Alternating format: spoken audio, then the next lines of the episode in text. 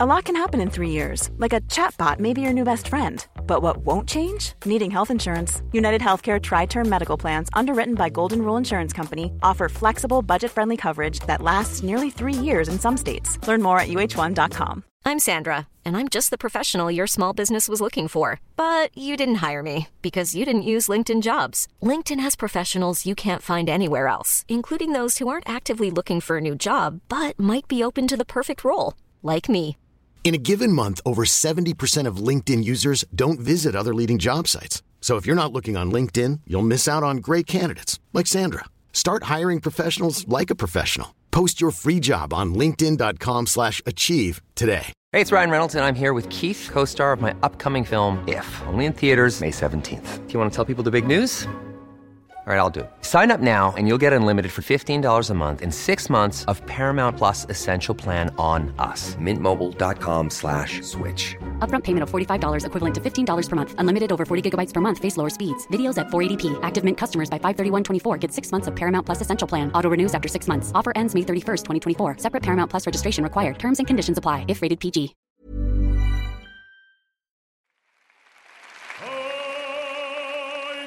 تستار ishlene zarabi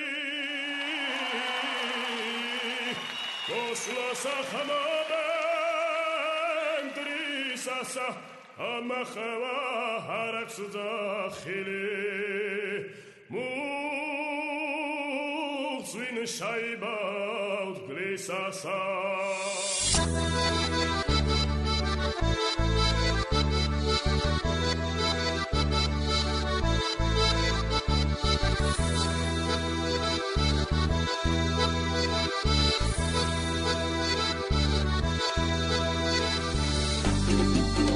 سلام. اینجا یه رادیو واسه جوجون دادنه.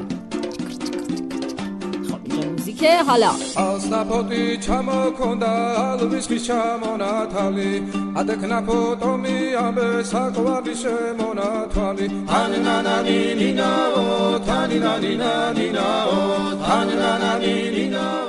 همراه های قدیمی ما یادشونه که شروع رادیو جولون یعنی اولین قسمت فصل اول با اپیزود سرزمین خاچاپوری بود. توی اون اپیزود مفصل در مورد تفلیس راه های دسترسی به گرجستان و فرهنگ مردمش و حتی رقص گرجی براتون گفتیم. اگه اون اپیزود گوش ندیدین یا یادتون رفته پیشنهاد می‌کنم اول یه سر به اون اپیزود بزنید. کیمیا اون اپیزود سرزمین خاچاپوری رو با یه جمله ای تموم کرد تا بهتون بگیم که حتما حتما به گرجستان برخواهیم گشت. چی بود اون جمله؟ تا حالا اسم اوژگولی رو شنیدین؟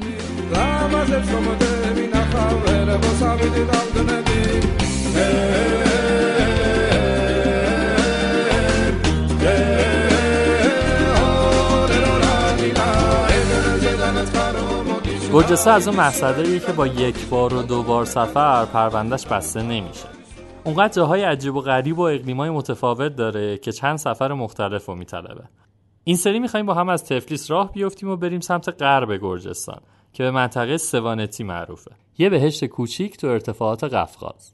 با وجودی که سوانتی خیلی منطقه زیباییه اما پیشنهاد می‌کنم یکم صبوری کنید و برای رسیدن بهش یکم وقت صرف کنید. از تفلیس که مسیرتون رو بخواین ادامه بدین و حرکت کنید به سمت سوانتی می‌تونید شهرهای خیلی خیلی زیبایی رو تو مسیرتون ببینید. وقتی که از تفلیس راه میفتین اولین شهری که سر راهتون هستش شهر متسقطا هستش. اما من پیشنهاد می‌کنم قبل از اینکه حالا به متسقطا بریم بیاین یه سر به جواری چرچ بزنیم. یه کلیسای خیلی جذاب توی ارتفاعات که تقریبا تو راه متسقطا قرار داره. کلا هم که می‌دونین دیگه فکر کنم تو اپیزود یک هم گفتیم. گرجیا خیلی آدمای مذهبی هستن و تو سر تا سر گرجستان می‌تونید به تعداد خیلی خیلی زیاد کلیسا ببینید. ببین میگم من توی مسیر سوار یه دونه از این مینیبوسا بودم. اتفاقا هم جلو نشسته بودم. بعد راننده مینیبوس تقریبا تقریبا که نه دقیقا به هر کلیسایی که می‌رسیدیم سه بار صلیب می‌کشید. دیگه جوری شده بود که این اواخر من وقتی این صلیب می‌کشید میفهمیدم یه کلیسا اطراف جاده است. سرمو میبردم بالا نگاش می‌کردم.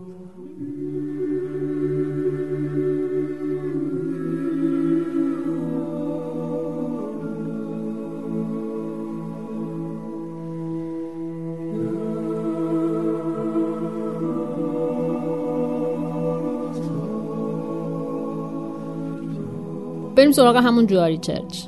از کنار جواری چرچ می‌تونید منظره زیبای رودخونه رو ببینید که درست زیر پاتون دو شاخه میشه که یه شاخش میره و می‌رسه به تفلیس و یه شاخش هم راهش رو به سمت غرب ادامه میده که به جفتش میگن متکواری. من یادم اونجا که بودیم با دوستامون به شوخی به اونجا می‌گفتیم خشتک گرجستان. منم بزن یه چیزی بگم خیلی خیلی محتمله که شما وقتی میرین جواری چرچ حتما عروسی گرجی ببینید. تقریبا از هر صد نفر 105 نفر عروسیشون رو یه سر جواری چرچ میان که اونجا عکس بگیرن چون مناظر خیلی خوشگلی داره. اما نکته دیگه ای که مهمه اینه که شما از همونجا هم می‌تونید مقصد بعدیتون یعنی مسختا رو ببینید. سالا قبل اینکه بریم سراغ مسقطا من این توضیح هم اضافه کنم که حمل و نقل بین شهرهای گرجستان معمولا با ماشینای ون هستش که بهشون ماشروتکا میگن. ماتروشکا نه ماشروتکا برای دسترسی به متسختا از تفلیس به راحتی می‌تونید با مترو برین سمت نیستگاه سمت نیستگاه. با مترو برین تا نزدیکی ایستگاه دیدو. اونجا تاکسی ها و ون هایی که حرکت می‌کنن به سمت متسختا رو می‌تونید به راحتی پیدا کنید. ما با همین ونها رفتیم سمت متسختا و از اونجا هیچ های کردیم تا جواریچش و این اولین تجربه هیچ اون تو گرجستان بود. حالا من واقعا برام سوال اگه کسی نخواد هیچ های کنه چجوری می‌تونه این کلیسا رو ببینه؟ چون تو گفتی که اول برن جواری چرچ بعد متسختا رو ببینن. آره اینی که من گفتم واسه موقعی که ماشین در اختیار دارن. یعنی یا ماشین اجاره کردین یا با یه توری هستین و اینها. من قبل از اینکه جواب تو بدم اینم بهتون بگم که از اون ایستگاه مترو که میایم بیرون تقریبا تمام راننده هایی که اونجا هستن تلاش می‌کنن راضیتون کنن که اینجا مینیبوس واسه مسخطا نداره و بیاین ماشین در واقع ماشین اجاره بکنی تاکسی دربست بگیرین. ازشون رد بشین به ما اطمینان کنین برین جلوتر می‌بینین تا اونایی که تابلوی کازبگی یا خود مسخطا رو دارن رو می‌تونین سوارشین و تا مسخطا باشون بیاین. وقتی اومدیم اسقطار رو دیدین و گشتین تو همون میدون اصلی شهر یه سری تاکسی وجود دارن که شما رو با بسته به اینکه قدرت چونه زنیتون چقدره بین 10 تا 20 لاری می‌برن. جواری چش و براتون میگردونن. بهترین کار اینه که تو همون میدون اگر کمتر از چهار نفر هستین یکی دو نفر دیگر رو پیدا کنین و با هم یه ماشین بگیرین که قیمت بینتون تقسیم بشه.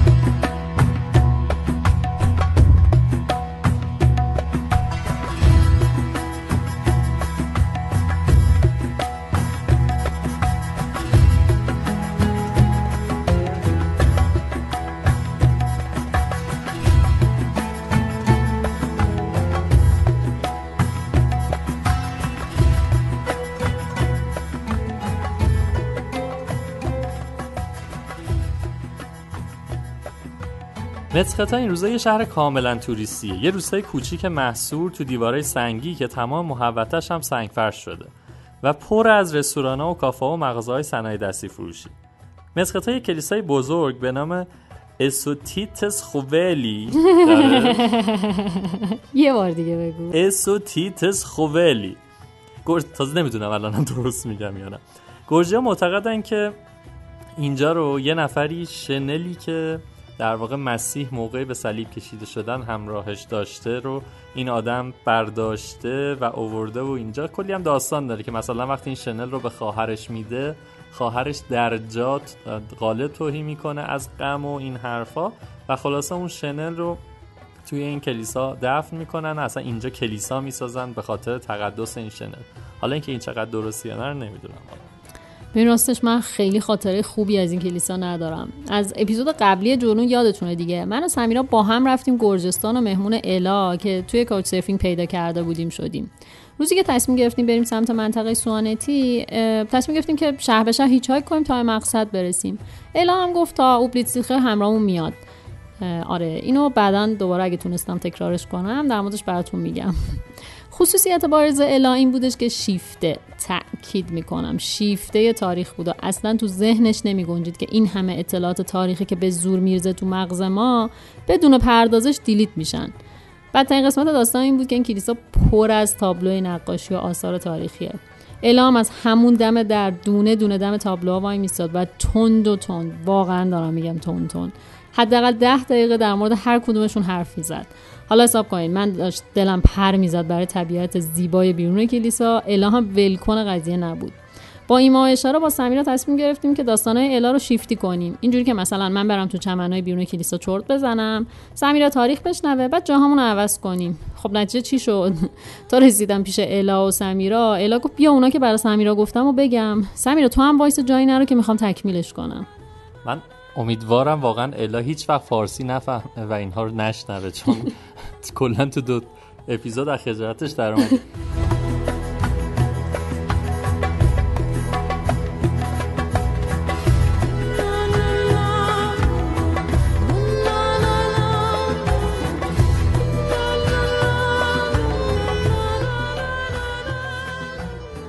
نمیشه از گرجستان صحبت کرد و از شرابای معروفش حرف نزد.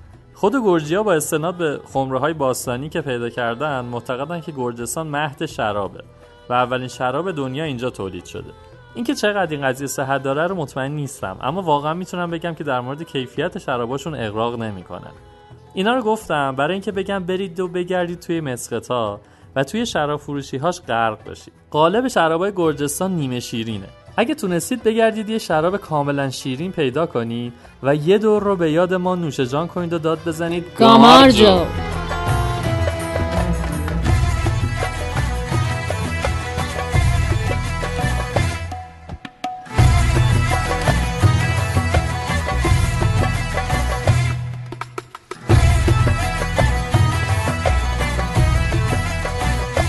از متقتا بزنیم بیرون و راهمون رو به سمت غرب ادامه بدیم. شهر بعدی اسمش گوریه. اما قبل از اون یه سایت باستانی وجود داره به نام اوپلیتسیخه تکرار کنید. اوپلیتسیخه به همین سختی. من نمی‌دونم. یه شهر پادشاهان گفتن اینقدر دنگ و فنگ داره آخه. والا. اینجا یه شهر باستانیه. شاید شبیه میمند خودمون. به خاطر ساختار سنگ اون منطقه مردم اومدن و کلی خونه و حتی یه کلیسا رو توی دل سنگ تراشیدن و به زیبایی هر چه تمامتر تزیینش کردن. قدم زدن تو اون فضا وقتی می‌دونی مردم چه مراسم آینی و مفصلی اونجا برگزار می‌کردن حس خیلی عجیبیه. بهتون پیشنهاد می‌کنم دمدمای غروب و تقریبا ساعتی که اتمام بازدیده اونجا باشید و چند دقیقه تو فضای اونجا با خودتون خلوت کنید. کیمیا جان غروب ها مال من بود. من تذکر بدم. من مسئول غروب هام آره غروب های قشنگ بوده. گوری شهر کوچیکه که همه فقط و فقط به یه خاطر میرن اونجا. اونم دیدن خونه و موزه استالین رهبر بزرگ شوروی سابقه. نمی‌دونم الان وضعش چطوره اما 5 6 سال پیش که من اونجا بودم اکثر توضیحات به گرجی و روسی بود و ما به زور تونستیم یه راهنمای انگلیسی زبان پیدا کنیم که اونجا رو بهمون نشون بده. موزه مجموعه جالبی از تاریخ شگیری انقلاب سرخ روسیه و نقش استالین تو برای مثال من اونجا فهمیدم که استالین توی تمام عکس‌ها یه دستش رو به نحوی پنهون می‌کرده چون کوتاهتر از اون یکیه. اگه خوششانس باشین و پیرمرد نگهبان خونه استالین رو هم پیدا کنین براتون مفصل از خونه و زیرزمین مخفیش که استالین اونجا اعلامیه چاپ می‌کرده و حال و روز اون سالهاش براتون تعریف می‌کنه. اما برای من وهمانگیزترین چیزی که توی موزه بود ماسک مرگ استالین بود. برای اونایی که شاید ندونن ماسک مرگ ماسکیه که بلا فاصله بعد از فوت یه نفر از روی صورتش می‌سازن. دیدن حالت صورت فرد بزرگ و البته مخوفی مثل استالین از اون چیزایی که من رو ساعتها به فکر فرو می‌بره که چی میمونه از همون سر آخر.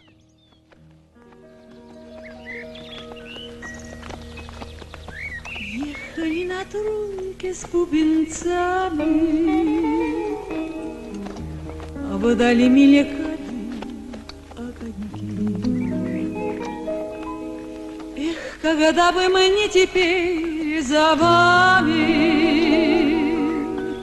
Душу бы развеять от тоски.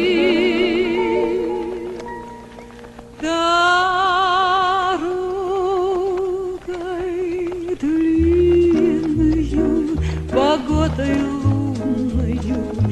Распись не то, что вдаль летит звеня, И с той старинною, да семиструнною, Что по ночам так мучила меня.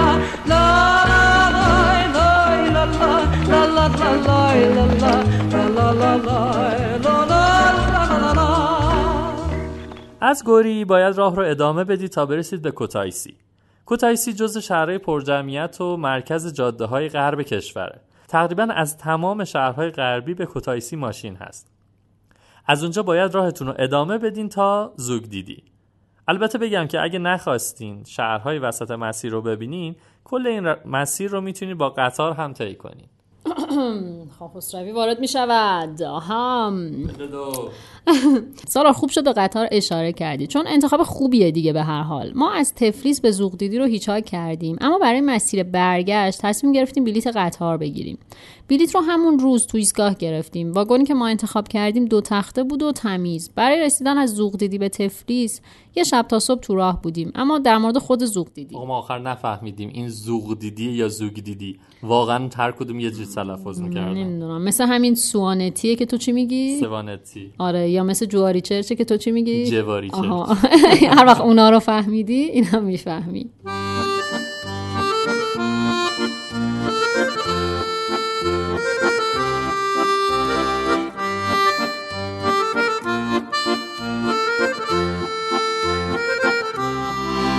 اونا که رادیو جلون رو پیگیری می‌کنن می‌دونن ما یه بخش داریم به اسم باروبندی که توش سعی می‌کنیم به سوالهای کلیتری که تو ذهن شماست جواب بدیم. اینکه اصلا سفر رو چجوری شروع بکنیم چه وسایلی بگیریم و چطور از این وسایل استفاده بکنیم و چیزهای از این دست. پس اگر موافقین بریم باروبندیل این اپیزود رو گوش بکنیم.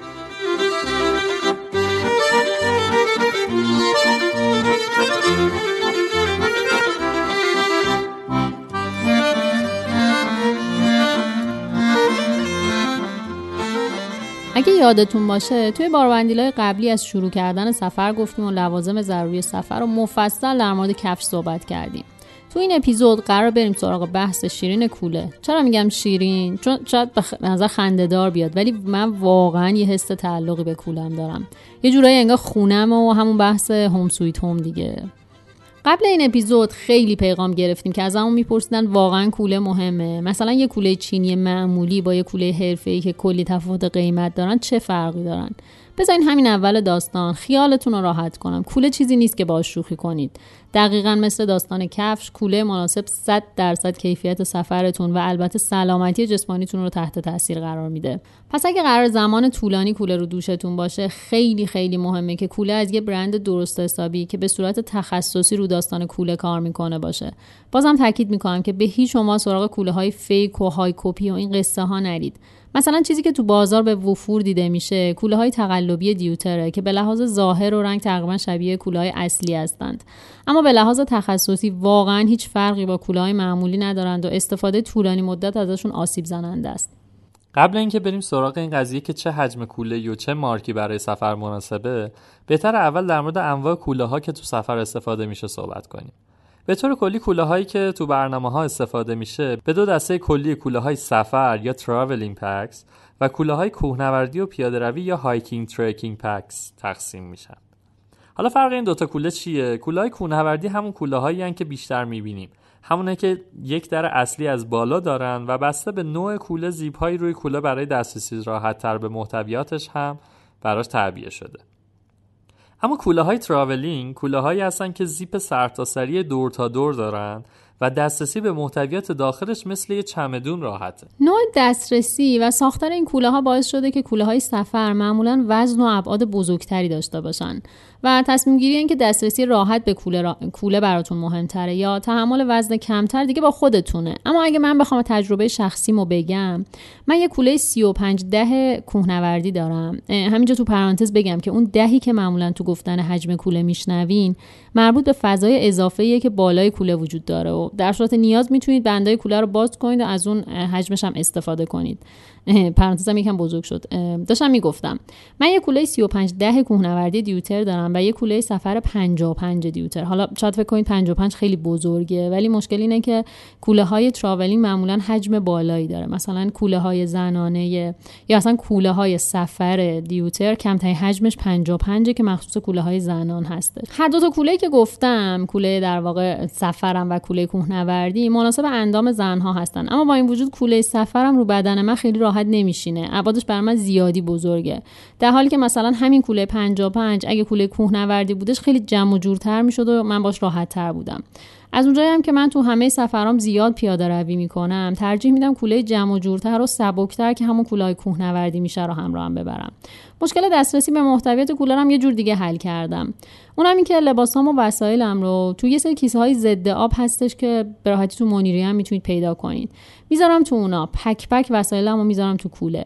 مثلا اینجوری هم همیشه حواسم هست که وسایل همومم تو پک نارنجیه. مثلا شلوارا تو پک سبزه و اگه یه چیزی از ته کوله من بخوام نهایتا 4 5 تا پک در بیارم می‌رسم به اون چیزی که می‌خوام.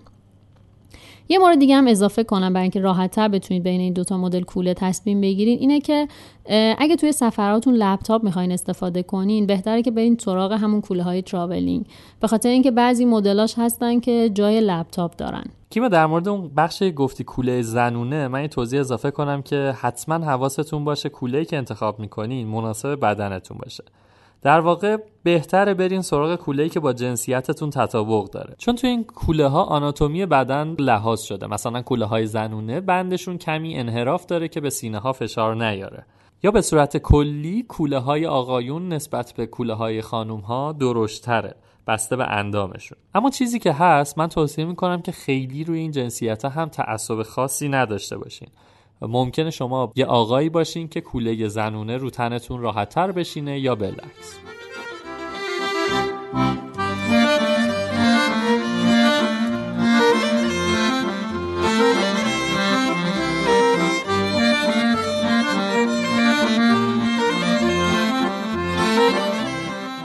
اگه نوع کولتون رو انتخاب کردین موقع خرید حواستون به یه سری موارد دیگه هم باشه. کوله ها رو که نگاه بکنین یه قسمتی دارن دقیقا اون قسمتی که روی کمر شما میفته که توی بازار حالت مختلفی ازش هست. بهترین حالت اینه که کوله فضایی ایجاد بکنه بین کمر شما و کوله که بهش در واقع تهویه میگن که این کمک می‌کنه شما کمتر عرق بکنین و در واقع راحتتر بتونین از کوله استفاده بکنین. یکی از سوالایی که خیلی برای همه پیش میاد موقع خریدن کوله حجم کوله هستش. اینکه چه حجمی کوله براتون مناسبه. نمی‌دونم شده مثلا یه برنامه یک روزه میرید و می‌بینید که یه نفر یه کوله 70 لیتری مثلا آورده و همش هم پره. من هیچ وقت نفهمیدم. آره من هیچ وقت نفهمیدم تو کوله این آدما چیه. مسئله که وجود داره همون قانون کلیه. هر چقدر اون ظرفه بزرگتر باشه بیشتر هم پرش می‌کنیم. هر چقدر کولتون جا داشته باشه مطمئن باشین کامل کامل پرش می‌کنید پس سعی کنید که خیلی معقولتر و هوشیارانه تر انتخاب کنید کولتون رو. من دارم میگم مثلا من خودم یه کوله 35 لیتری رو این کوله من مثلا سفر سه روزه با من میاد سفر 25 روزه با من میاد. خیلی مهمه که چه جوری بچینید و چه وسایلی استفاده کنید و فکر نکنید که خب حالا من می‌خوام یه کوله بخرم پس حتما برم اون کوله بزرگ بزرگه رو بخرم که تو همه سفران به دردم بخوره. نه ممکنه اون کوله بیشتر دست و پا گیر شه. من یه اعتقادی دارم این که حجم و وزن کوله شما یه جورایی به تجربتون هم بستگی داره. من اولین سفر دو هفته ای که رفتم کولم 21 کیلو بود. و 21 کیلو واسه من بسیار زیاده. همین بود که تا نزدیک دو ماه سرشونه هم درد می‌کرد. اما الان یه سفر دو هفته ای رو با یه کوله 28 لیتری کوچولو میرم و تازه سوقاتی و اینها هم می‌خرم برمیگردم. موقعی که دارید کوله رو می‌خرین حواستون به یه مورد دیگه هم باشه کاور کوله. یکم ممکنه به نظر بعضیا سوسول بازی بیاد یا فقط موقع بارونه. مثلا من دارم میرم کویر کاور می‌خوام چیکار؟ نه. کاور کوله باعث میشه که کولهتون واقعا حفظ بشه و سالمتر بمونه و دوام بیشتری داشته باشه.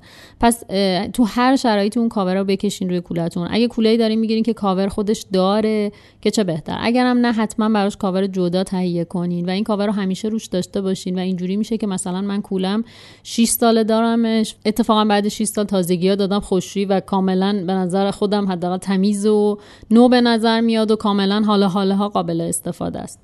برای ماندگاری بیشتر کولتون علاوه بر اون داستان کاور پیشنهاد می‌کنم موقعی که می‌خواین کوله رو در واقع توی بار بدین توی هواپیما حالا یا با خودتون یه کیسه هایی داشته باشین که کوله رو بندازین اون تو یا هم اینکه رپش کنین همونجا توی فرودگاه رپ کنین. یا اگه در واقع جایی هستین که هزینه رپ کردن بالا هستش یه دونه تلفن می‌تونید با خودتون داشته باشین و همونو بپیشین دور کولتون چون اون بندایی که آویزون کوله هستش اصلا بعضی اوقات موقع تحویل بار بهتون گیر میدن یعنی میگن که باید رپ کنین یا اصلا اجازه نمیدن که کولتون رو تحویل بار بدین.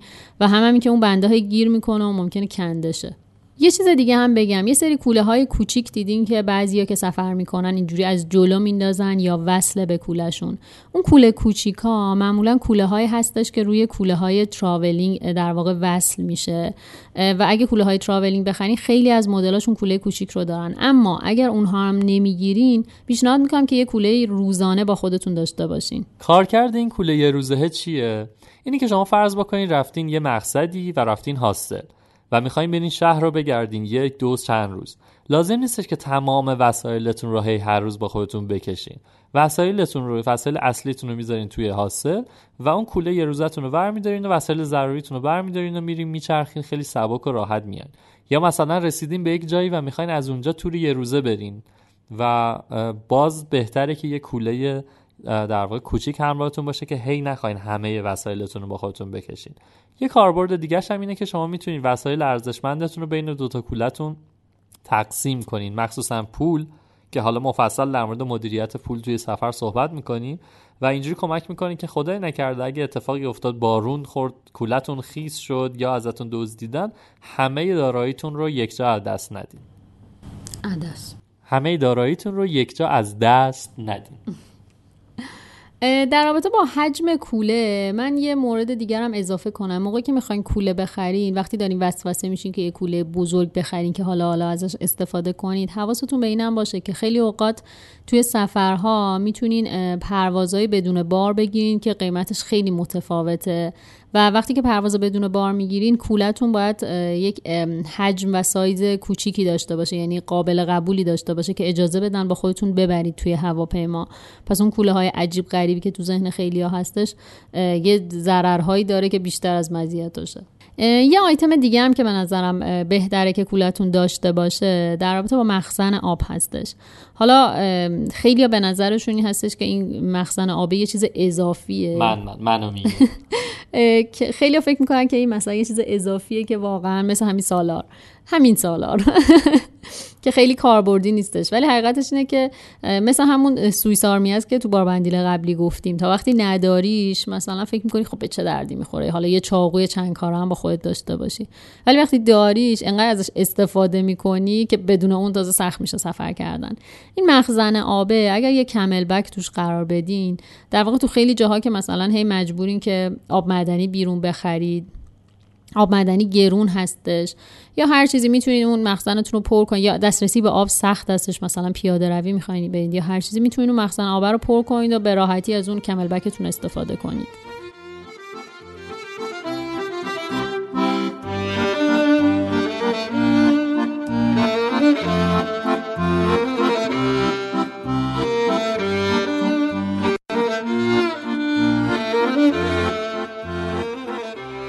حالا فرض بکنیم که کولر رو خریدیم اما یک نکته بسیار مهم وجود داره و اون طریقه بستن کوله است. من واقعا نمی‌تونم به صورت صوتی براتون کامل توضیح بدم که چی کار باید بکنین. بهترین کار اینه که از دوستایی با تجربتون یا همونجا موقعی که دارین کولر رو می‌خرین از در واقع فروشنده بخوایم بهتون طریقه درست بستن کولر رو یادتون بده. کوله باید جوری بسته بشه که فشارش به در واقع لگن شما وارد بشه نه به شونه هاتون. اینجوری کمک می‌کنه که وزن کولر رو کمتر احساس بکنیم و بتونیم مسیرهای طولانی تری رو راه بریم به همین دلیل یکی از مهمترین نکاتی که توی کوله وجود داره کمری کوله است. در واقع اون بندی که از کوله میاد و دور کمر شما بسته میشه که هر چقدر این نرمتر و راحتتر باشه و کمر شما رو بهتر حمایت بکنه به حمل کوله توسط شما کمک بیشتری می‌کنه.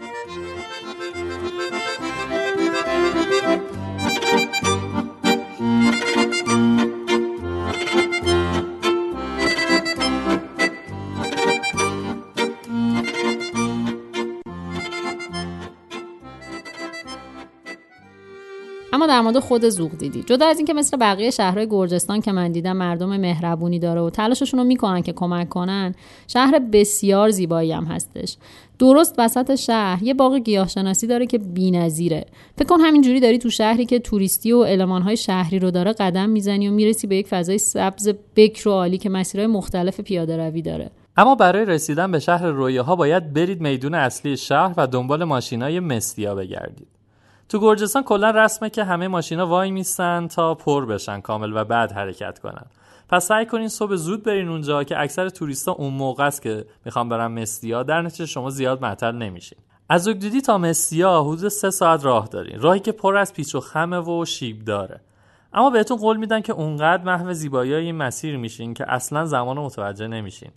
اوسط های مسیری که دیگه رسما وارد استان سوانتی میشین. استانی که به سرسبزی و ارتفاعات بلندش معروفه. سرزمینی که هر طرف که نگاه می‌کنی یه رودخونه یا چشمه جریان داره و واقعا زیباست. توی همین مسیر زوگدیدی به مستیا کلی جاذبه طبیعی هست. از دره های سرسبز بگیر تا دریاچه و آبشار و غیره. شانس بیارین که رانندهتون اهل حال باشه و یکی دو جا توقف کنه تا بتونید بیشتر لذت ببرید مسیر خب جا داره اینجا یکم پوز بدم دیگه. من و سمیرا خروجی زوغدیدی منتظر ماشین برای هیچایک بودیم. یعنی اصلا در واقع حتی منتظرم نشدیم. داشتیم نگاه می‌کنیم که کجا باید وایسیم. که دیدیم که یه ماشینی منتظر ماست در یعنی کلا هر وقت صحبت میشه از اون سفر من یاد دخترانه در گرجستان میفتم و فخر فروشی هشتگ دخترانه در گرجستان. اه، یه ماشین برامون وایساد بعد یکم جلوتر یه دختر پسر اوکراینی رو هم سوار کرد. و حساب کن انقدر دیگه همه اهل دل و پایه بودن که پنج تایی اون مسیر مثلا سه ساعته رو ساعت ها طول دادیم. حسابی کیف کردیم و عکس گرفتیم. تازه اینم بگم باز بگم دیگه. گرجیا واقعا مهمون نوازن. امکان نداره سوار یه ماشینی بشین. اجازه بدن نهار رو مثلا خودتون حساب کن. یا حتی مثلا بعد از ظهر باشه با یه بستنی بگیرن. تا مادامی که خاچاپوری بدن. آره دیگه. همش خاچاپوریه.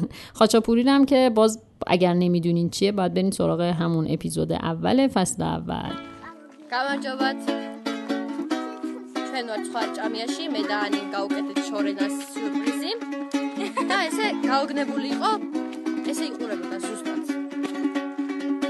ესე ზეცა შახენეო აპარეკამ თორე და თვიჯრისკენ იტოლებამ ქალავშოთ ვადრად მაპარება ანამ ჭერხაშირად მიყოლება. დღეს მე შესწორფერი ვიქნებიო ღამე გავიტანათ საუბარი. ქალავუა მირი ფიქრებიო მამ შორდ გაიგონე ნაუბარი მამ შორდ გაიგონე ნაუბარი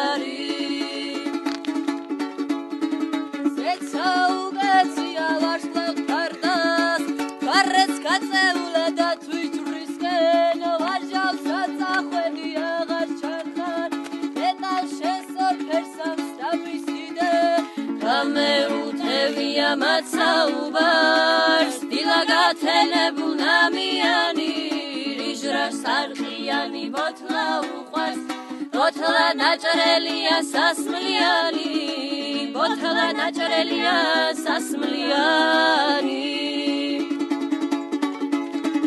Yeah. آخرای مسیر کم کم متوجه میشین که حال و هوای منظره ها داره تغییر میکنه کم کم دورنمای رشته کوههای جذاب قفقاز و قله 4000 متری لیلا معلوم میشه و تو همون نگاه اول دلتون رو می‌بره. قله لیلا رو که دیدین دیگه راهی نمونده تا برسیم به شهر کوچیک و دوست داشتنی به اسم مسیا. مسیا تو همون نگاه اول من رو یاد کارتونای قدیمی انداخت. یه شهر سنگفرش که دو طرف خیابونش مغازه‌های جینگلیجات فروشی و سوپری و کافه های جور و جور داره و یه میدون بزرگ که محل جمع شدن توریستا و خود اهالی شهره. ما که رسیدیم مسیا کلامون رو انداختیم رو دوشمون رو گشتیم تا ببینیم کجا می‌تونیم یه جای خوب با ویوی خوب پیدا کنیم. آخه کوچه هایی که از خیابون اصلی منشعب میشن پرشیبن و خونه ها به صورت پله پله روی تپه ساخته شده. اکثرشون هم نماشون رو به دره و کوهستان روبروست. در نتیجه اگر اتاقی دارین پیدا می‌کنین این option رو همیشه در نظر داشته باشین. خلاصه بعد از کلی گشتن یه هاستل تر و تمیز و دنج پیدا کردیم و زدیم توی شهر. کلا تو شهرهای کوچیک گرجستان خیلی مرسومه که یکی یا چند تا از اتاقای خونهشون رو در اختیار توریستا می‌ذارن و به این خونه ها میگن guest house. خوبی این guest house ها اینه که شانس اینو پیدا می‌کنید که به نوعی با یه خانواده گرجی زندگی کنید. خونه که ما تو مستی انتخاب کردیم برای یک پیرمرد و پیرزن بود که اسم خانم تینا بود و متاسفانه اسم آقا رو یادم نمیادش. ما یه اتاق تمیز که همومم داشت رو به قیمت نفری 15 لاری ازشون گرفتیم. برای صبحونه و عصرونه هم بساط خوراکی رو جمع می‌کردیم می‌رفتیم پیششون با هم دیگه میشستیم با اینکه انگلیسی بلد نبودیم. یکم با اشاره حرف می‌زدیم ولی دیدن زندگیشون خیلی جالب بودش. این انگلیسی بلد نبودن گرجی از اون چیزایی که واقعا توی سفر ممکنه اذیتتون بکنه. ولی همیشه این رو یادتون باشه که زبان جهانی اشاره در همه جا جواب میده. من خاطره بامزه دارم از اینکه با یه راننده تاکسی داشتم خودمو می‌کشم میکشتم انگلیسی حرف بزنم. بعد دیدم که خب اوکی آخر باید با اشاره حرف بزنم. وسط های مسیر دیدم دوستمون آلمانی بلده و شروع کردیم با هم آلمانی حرف زدن. یعنی زبون های روسی اگه بلدین یا حتی زبون آلمانی رو اونجا بیشتر بلدن.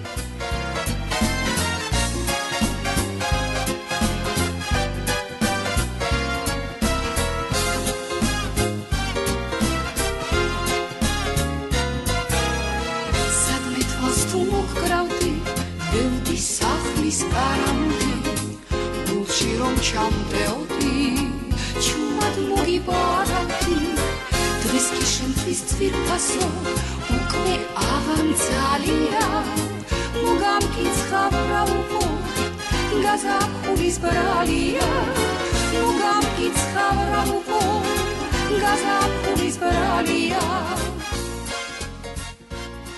خود مسیا رو میتونید توی نیم ساعت بگردید اما شهر با اون که خیلی کوچیکه اونقدر حسال خوب داره که نگو می‌تونید توی خیابون قدم بزنید از مغازه ها خرید کنید با گرجی ها و توریست های دیگه دمخور بشین و و و لذت ببرید. مطمئنم باشید که هر توریستی که اون منطقه میاد مثل خودتون اهل سفر رو با تجربه است. مسیا چند تا کافه داره که معروف ترینشون و البته شلوغ ترینشون کافه لیلاست. کیمیا از من قول گرفته بود موقعی که رفتم مسیا از کافه لیلا براش عکس بگیرم بفرستم. و وقتی من وارد اونجا شدم تازه فهمیدم که چرا این رو گفته. کافه رو در و دیوارش پر از یادگاریایی که توریستا نوشتن. اگه بخوام صادق باشم غذاش معمولیه اما حالا هوای چند ملیتی که توش جریان داره واقعا لذت بخشه. ببین قیافه من و سمینا رو وقتی غذامون آوردن با هم می‌دیدی فکر کن گرسنه رسیدیم کافه لیلا. با دیدن قیمتاش داشتیم دلمون رو صابون می‌زدیم که به به الان یه غذای حسابی می‌خوریم. بعد گارسون که غذا رو آورد دو تا پیش دستی کوچیک آورد که توی اونا باز نصفش غذا بود. خلاصه که بعدش رفتیم از دکه روبروش نفر یه ساندویچ دونر گرفتیم و حسابی دلی از غذا در آوردیم ولی واقعا حالا هوای کافه خوب و ارزشش رو داره. من یه قره دیگه هم در مورد گرجستان بزنم در مورد رستوران هاش بارها گفتم که من عاشق غذاهای گرجی هم اما اصلا رستورانداری گرجی رو دوست ندارم. گرجی ها اصلا اعتقاد ندارن که غذا رو باید زود بیارن. یعنی حتی یه سری این رو میگن که اعتقادشون اینه که باید بذاری مشتری بشینه و از فضا لذت ببره. اما وقتی شما سفارش میدین یعنی دیگه گشنتونه و می‌خواین غذا بخورین. بارها شده که مثلا ما سه چهار نفری رفتیم یه رستوران و سفارش دادیم. یه دفعه سفارش یه نفر رو تمام کمال اووردن. و به ترتیب سفارش های بعدی رو بردن و بین سفارش اول تا آخر یه دفعه می‌بینی مثلا نیم ساعت فاصله است. یه نفری غذاشو خورده نشسته داره بقیه رو نگاه می‌کنه بقیه با چشمای گشنه دارن به اون یکی نگاه می‌کنن و دوست دارن خرخره اون رو بخورن.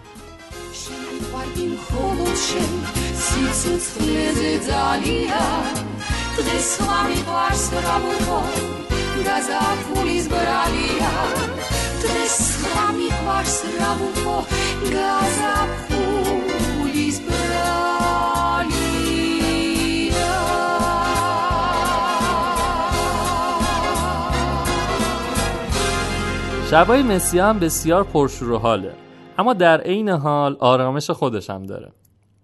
کافه لیلا آخر هفته ساعت 8 موسیقی سنتی و رقص گرجی داره که باید زودتر برین و میز رزرو کنین.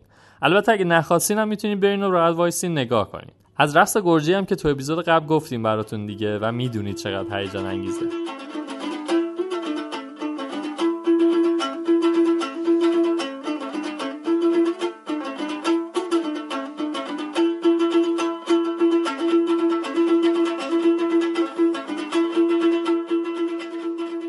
از مسیا کلی برنامه پیاده روی کوهنوردی و تلکابین سواری و غیره است که می‌تونه روزتون رو بسازه.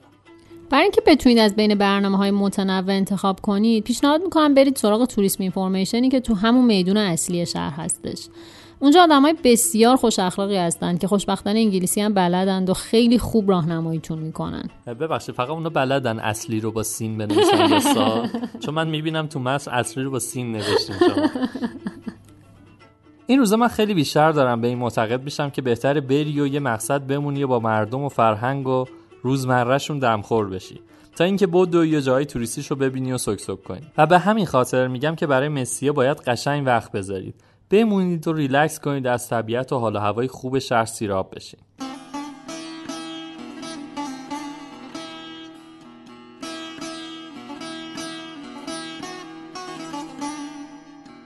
یکی از قسمت هایی که توی فصل دوم رادیو جنون اضافه شد قسمت سفرنامه است. میسم امامی عزیز برامون از سفرنامه های معروف و در واقع پرمحتوا قسمت هایی رو انتخاب می‌کنه و با صدای خودش برامون می‌خونه. بریم به یکی دیگه از سفرنامه هاش گوش کنیم.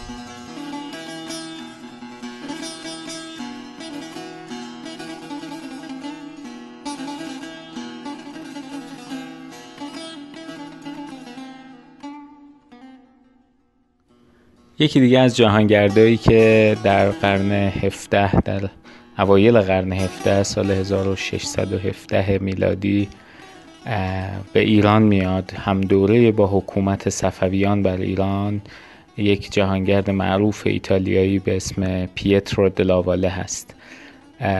کتابی که ایشون نوشت و سفرنامه که ایشون نوشت در مطالعه بر روی ایران دوره صفوی یکی از منابع هست چرا که دقت و ریزبینی که ایشون در نگارش این سفرنامه داره واقعا اون رو جزی از بهترین سفرنامه های دوره صفوی کرده. پیترو دلاواله که هدف خودش رو از سفر به ایران اینطور بیان می‌کنه که در واقع به دو دلیل شرکت در لشکرکشی ایران علیه عثمانی و انتقامی که می‌خواسته بگیره بابت بدرفتاری هایی که دولت عثمانی با مسیحیان ساکن در اون داشته ایشون به ایران اومده تا در این لشکرکشی هم فکری بکنه و شرکت بکنه. و هدف دیگر متقاعد کردن پادشاه ایران برای در واقع شاید بگیم تشویق مسیحیانی که در عثمانی زندگی می‌کنن برای کوچ یا مهاجرت به ایرانه. چرا که همونطوری که گفتیم دولت عثمانی اصلا رفتار مناسبی با مسیحیان مقیم نداره و از طرف دیگه ایشون می‌دونه که ایران در دوره ای هست که پادشاهان اون بسیار مهربان هستند مهمان نواز هستند و میپذیرند مذهب مخالف رو و مسیحیان رو با روی باز و آغوش باز در این کشور میپذیرند. خب همونطوری که می‌دونیم مسیحیانی که امروز هم در ایران زندگی می‌کنند و نمونه بارزشون ارامنه عزیزی که ما داریم اینها اولین مهاجرت هاشون به توسط دعوتی که شاه عباس انجام داد و در دوره صفویان به ایران اومدن اینجا ساکن شدند و صحبت می‌کنن. ایشون در این سفر به اصفهان می‌رسه در 17 مارس 1617 و می‌خواد که شاه عباس رو ببینه. منتها از غذای روزگار شاه عباس در مرکز حکومت خودش نیست و به کاخ اشرف در فرهاباد مازندران رفته. به همین خاطر بعد از یک اقامت کوتاه در اصفهان ایشون و هیئت همراهشون سفرشون رو شروع می‌کنن از مسیر کاشان به فیروزکوه و بعد مازندران تا به حضور شاه برسن قسمتی از برخورد اول ایشون با شاه عباس رو که در کاخ اشرف در فرهاباد انجام میشه رو من می‌خوام برای شما بخونم دلی محمد خان که حاکم گنجه و ایالات اطراف آن است مرد شوخ طبعی است و شاه به همین مناسبت خیلی مصاحبت او را دوست می دارد.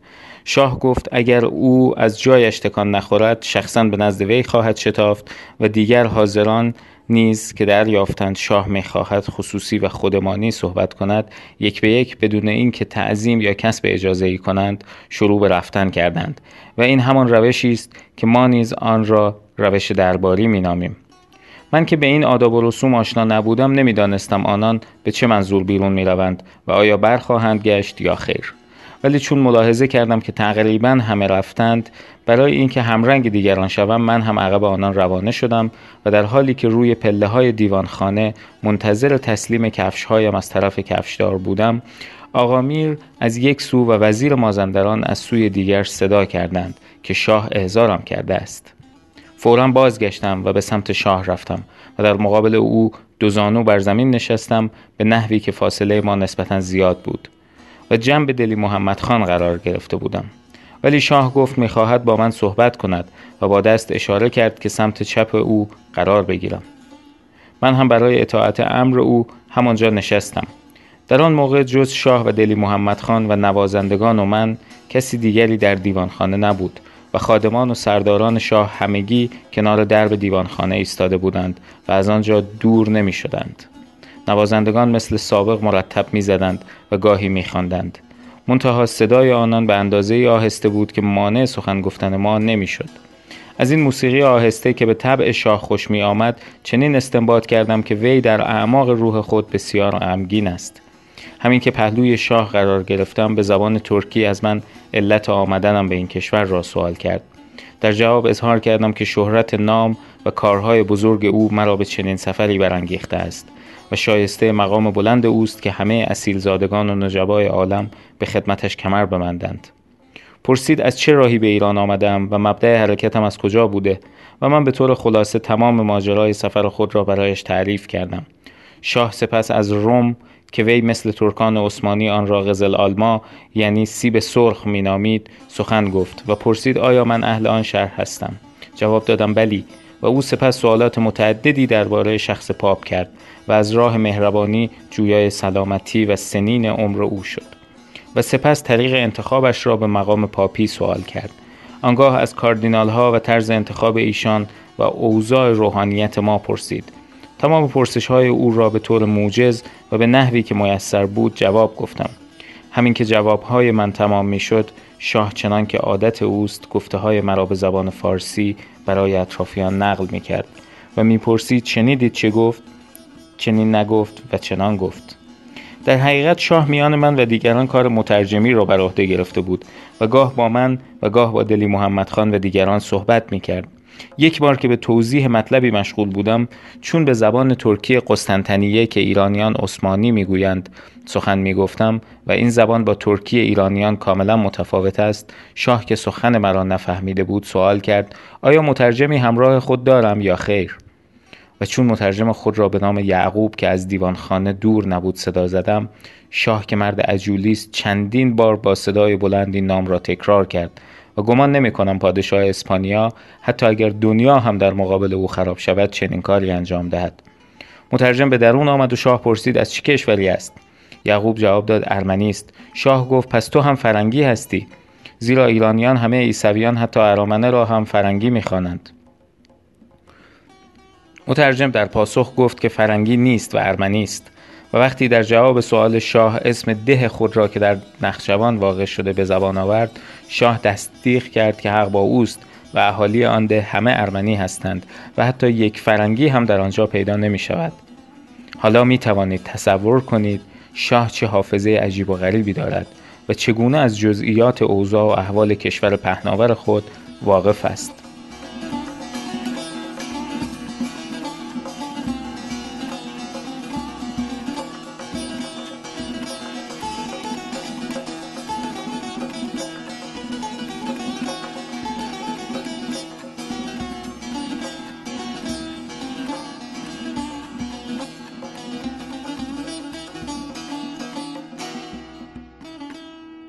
اما برسیم به مقصدی که کیمیا وعدش رو آخر اپیزود قبل داده بود یعنی اوجگولی خیلی با خودمون کلنجار رفتیم که اصلا باید سراغ اوجگولی بریم و اینجا رو معرفی بکنیم یا نه. و متاسفانه این انتقاد بهمون هست که توی ایران هم داریم یه سری مناطق رو معرفی می‌کنیم و باعث تخریب اون مناطق میشیم. ببینید دو تا روی کرد داریم ما و دو تا نگاه داریم. یکی اینه که اصلا نخواهیم ما هیچ جایی رو معرفی کنیم چون ممکنه گردشگر بره و تخریبش کنه. و یه رویکرد اینه که ما بخوایم معرفی کنیم بعضی جاها رو. یعنی در واقع جاهایی که شناخته شده هستش. مثلا شما اگر اوشگولی رو search کنین یا خیلی از جاذبه هایی که مثلا توی اپیزود ییلاقات ما گفتیم search کنید بسیار مطالب زیادی توی اینترنت توش هستش. ما سعی کردیم که همون جاذبه ها رو همون جاهایی که بالاخره میشه در موردش data پیدا کرد رو معرفی کنیم. اما در عین حال سعی کنیم که فرهنگ سازی هم بکنیم. فکر می‌کنم این رویکرده باعث اون گردشگری پایدار میشه و موندگارتر هستش تا اینکه بخوایم کلا صورت مسئله رو حذف کنیم و بگیم که خب مثلا یه جایی مثل اوجگولی رو که ما رفتیم خیلی قشنگه معرفی نکنیم که دفعه بعدی هم که رفتیم ترتمیز باشه ایرانی نباشه و از این حرفایی که خب خیلی ها می‌زنن. پس کلا روی کرده ما توی این رادیو این هستش که در عین معرفی جاذبه هایی که تا حدودی شناخته شده هستن و جاذبه های کاملا بکر دست نخورده نیستن در کنارش بتونیم فرهنگ سازی هم بکنیم و حواسمون به یه سری کدای رفتاری باشه. بسیار عالی. به همین دلیله که من تاکید می‌کنم برنامهتون رو جوری بس... بچینید که حتما اوجگویی رو هم ببینید. برای اینکه دقیقا متوجه بشید اوجگولی چه شکلیه می‌تونم بگم سوباتان گرجستانه. ده ها برابر زیباتر و تر تمیزتر ده ها برابر زیباتر و تر و تمیزتر و آرامش بخشتر چرا میگم سوباتان؟ چون مسیر دسترسیش به همون سختیه. باید در حدود دو نیم ساعت بیوقفه توی یه جاده پر از گل و و دستانداز بری بالا تا برسی به مقصد. برای رفتن به اوجگولی دو تا کار میشه کرد. یکی اینکه روز قبل برین همون میدون بزرگ شهر. اونجا توی دو تا دفتر خدماتی که هستش تور فردا رو به قیمت نفری 80 لاری رزرو کنید. نکته اینه که این تورا مثل تمام گرجستان تازه ساعت ده صبح حرکت می‌کنن. شما با ده دوازده نفر دیگه همسفر میشین و ماشین دوباره رأس ساعت چهار برمیگرده سمت مستیا. یعنی شما 5 ساعت راه رو میرید برای یک ساعت و نیم دو ساعت چرخیدن توی اوجگولی راه دیگه اینه که برین و توی همون میدون شهر. سه چهار نفر دیگر رو پیدا کنید و با هم یه ماشین دربست بگیرید. ماشینا روزی 150 تا 200 لاری می‌گیرن و عملا در اختیار محسوب میشن و میبرنتون جاهای خاص دیگر رو هم می‌بینید. حالا مثلا برای ما اینجوری شد که ما تو میدون هم خیلی دنبالش نگشتیم. ما همجوری شب قبلش از اون کافه لیلا که اومدیم بیرون و ساندویچ رو که خوردیم یه راننده ماشینی خودش اومد سراغ ما. و یه پیشنهاد قیمتی خیلی خوب دادش و ماشینش هم تقریبا مثلا خودش مسافرهای دیگه رو گرفته بود. به ما گفتش که ساعت هفت و نیم صبح همون میدون باشیم. ما ساعت هفت و نیم با وسایلمون بودیم سر راه وایساد. مثل تورای خودمون دیگه یه سوپر وای میستن وسایل ضروری رو می‌خرن. ما هم یه سری خوراکی مراکی خریدیم و راه افتادیم رفتیم و تا شب همون گروه با هم دیگه بودیم. حالا منم یه ذره از هشتگ پسرانه در گرجستان پوز بدم که ما خیلی اتفاقی توی حاصل همینجوری پیگیر این بودیم که کسی هست بره اوژگولی. و بعد فهمیدیم که دوتا زوج روسی هستن که ماشین گرفتن و قرار فردا برن دوتا جا دارن و ما باشون همراه شدیم. با هزینه بنزین و رفت آمد کلا شد نفری 25 لاری. یعنی خیلی به نفع ما شد. جدا از اینکه ماشین دست خودمون بود برنامه‌مون خودمون در واقع تصمیم می‌گرفتیم چی کار کنیم و خیلی خوش گذشت واسه همین پیشنهاد می‌کنم اگر دوست دارین حالا پیشنهاد می‌کنم. پیشنهاد می‌کنم که اگر دوست دارین گواهینامتون رو بین المللی کنین و برین اونجا که راحت بتونین ماشین هم اجاره بکنین. برای اجاره ماشین مسترکارد لازم نداره؟ نه اونجا فقط از این روسیا چون ما نگرفته بودیم ولی از این روسا فقط پاسپورتشون رو گرفته بود و وقتی که برگشتن پول رو بهش دادن. حتی در این حد که ماشین رو هم نیومد چک بکنه که چیزی شده یا نه. خیلی بر اساس اعتماد اونجا رفتار کردن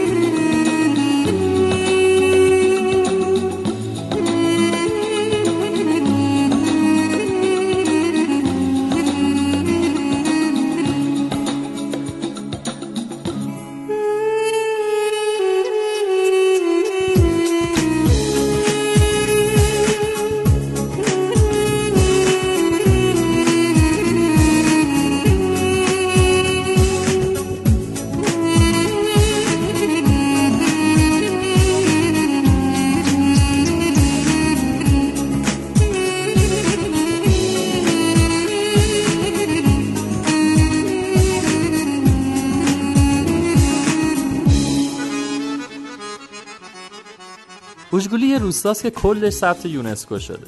تو منطقه بناهای عجیب و غریبی هست. یه برجای سنگی با ارتفاع زیاد که قدیم‌تر برای دیدبانی و محافظت در برابر دشمنان ازش استفاده می شده فضای اوشگولی خیلی شبیه وینترفل توی Game of Thrones ه دیدن خود اوشگولی حدودا سی دقیقه بیشتر زمان نمی‌بره. اما من حتما توصیه می‌کنم که اون روز رو آماده برین و بریم به سمت یه یخچال طبیعی که تو دل کوههای اطراف قرار گرفته. از اوژگولی مسیر ترکینگ 9 کیلومتری هست که اگر مثل ما خوش خوشان برین رفت و برگشتشون 5 ساعت طول می‌کشه. 5 ساعتی که به زرس قاطع میگم جزو عمرتون محسوب نمیشه. مسیر پیاده روی از کنار رودخونه و درست وسط یه دره عظیم میگذره. مسیر نسبتا راحتی هم هست اما بسیار زیباست. شما یه دره سرسبز و فراخ رو تصور کنید که کنار رودخونش ایستادین. دو طرف رود های پرگل زرد و بنفش رنگ ادامه داره تا کوههای پر ارتفاعی که سراسرشون رو های سوزنی برگ و سرسبز گرفته. تو دوردست اما ستیق کوههای سر به فلک کشیده و برفی رو می‌بینید که نوکشون معمولا تو مهه. تصویر اونقدر زیباست که همین الانم هم واقعا وقتی دارم صحبت می‌کنم و چشامو بستم و دارم بهش فکر می‌کنم موهای تنم سیخ میشه. اینجا سالار برای من نوشته که کیمیا بگو. خب سالار جان الان این همه توصیف کردی من دقیقا چی شو بگم؟ چشاتو بستی برای خودت همینجوری تون تون میگی من چی بگم دیگه؟ خب من می‌تونم ادامه داستانو بگم. اوشگولی یه تور یه روزه سنگینه اما بسیار دلچسب. اگه صبح زود را بیفتین می‌تونید دمدمای غروب برسین مستیا و کمی استراحت کنید و آماده بشید برای شبگردی مستیا از اون مقاصدیه که چند سال دولت گرجستان هم خیلی داره روش سرمایه گذاری می‌کنه. چون علاوه بر زیبایی طبیعتش تو بهار و تابستون ماهای زیادی از سال اون منطقه پوشیده از برف و تبدیل میشه به یکی از پرطرفدارترین پیستای اسکی گرجستان. البته تو ماهای سرد سال و موقعی که برف هستش مسیر دسترسی به اوژگولی معمولا بسته میشه. حواستون به این قضیه هم باشه که اگر خواستین زمستون برین اوژگولی رو از دست میدین. در کل اگر نخواستین برای رسیدن به سوانتی اون جاده پرپیچ و خم رو طی کنین. می‌تونید از یه فرودگاه فسقلی مستیا که البته جزو ده فرودگاه زیبای جهان هم شناخته شده استفاده کنید و با یه پرواز 45 دقیقه از فراز کوههای قفقاز خودتون رو به تفلیس برسونید. سوانتی علاوه بر طبیعت زیباش فرهنگ و تنوع غذایی جذابی هم داره. آخ آخ کیمیا ما توی مسیر زوگدیدی به مستیا که می‌رفتیم راننده کافه بین جاده خیلی کوچولو وایساد برای نهار یه خانومی شبیه مامانای مهربون اونجا بود به نام مانانا.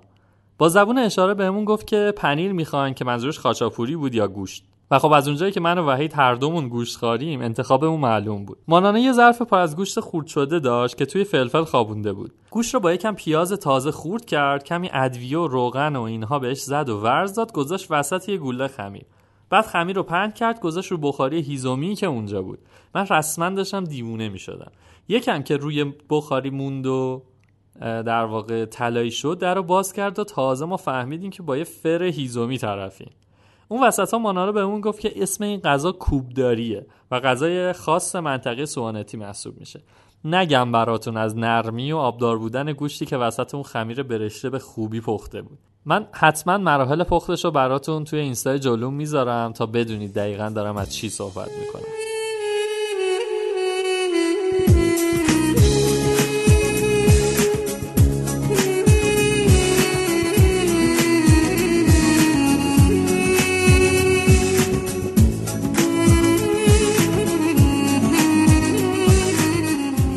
اول برنامه هم گفتیم که گرجستان از اون جاهایی که حالا حالا ها باید دربارش برنامه بسازیم.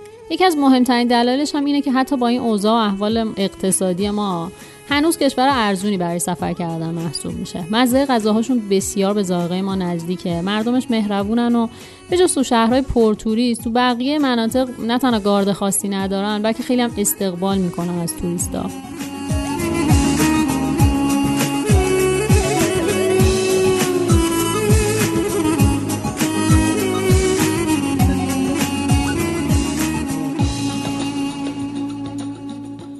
گرجستان هنوزم حرف داره برای گفتن. هنوز کوههای کازبگی و کوچه پس کوچه های سیغناقی منتظرن تا توشون جلوم بدیم.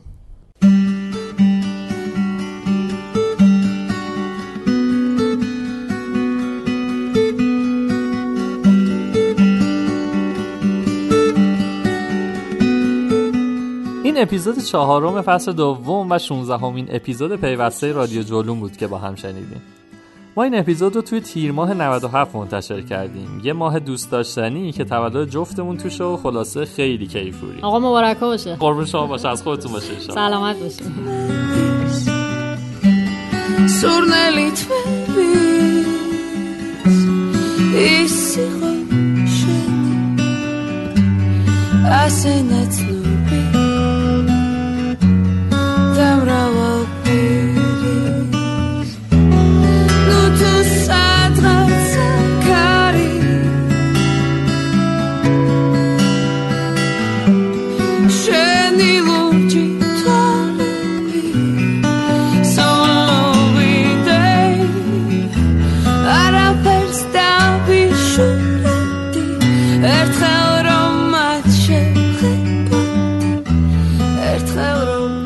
دارین از ما حمایت کنین ما رو به دوستاتون معرفی کنید لازمه حیات جلون اینه که شنیده بشه. پس ما رو با کسایی که دوستشون دارید به اشتراک بذارید.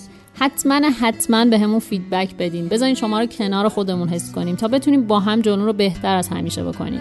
رادیو جلون رو می‌تونید از همه app های پادکست و از کانال تلگراممون و از اپلیکیشن های مثل ناملیک شنوتو و غیره گوش بکنید. اما ما می‌تونیم یه خواهش بکنیم ازتون که اگر دوست دارین باز بیشتر به ما کمک بکنید یه app پادکست نصب بکنید و از اون راه به جلون گوش بدین تا ما بتونیم پادکست رو دقیق تر اداره بکنیم.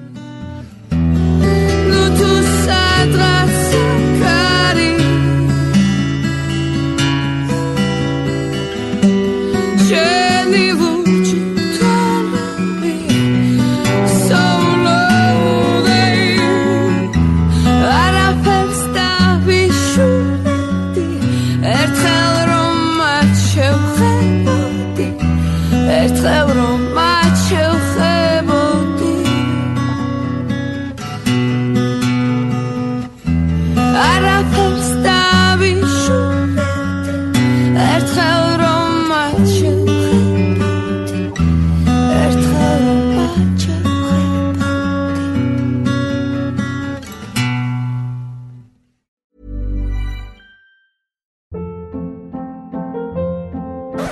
Up. What was that? Boring. No flavor. That was as bad as those leftovers you ate all week. Kiki Palmer here, and it's time to say hello to something fresh and guilt-free. Hello Fresh. Jazz up dinner with pecan-crusted chicken or garlic butter shrimp scampi. Now that's music to my mouth. Hello Fresh. Let's get this dinner party started. Discover all the delicious possibilities at hellofresh.com.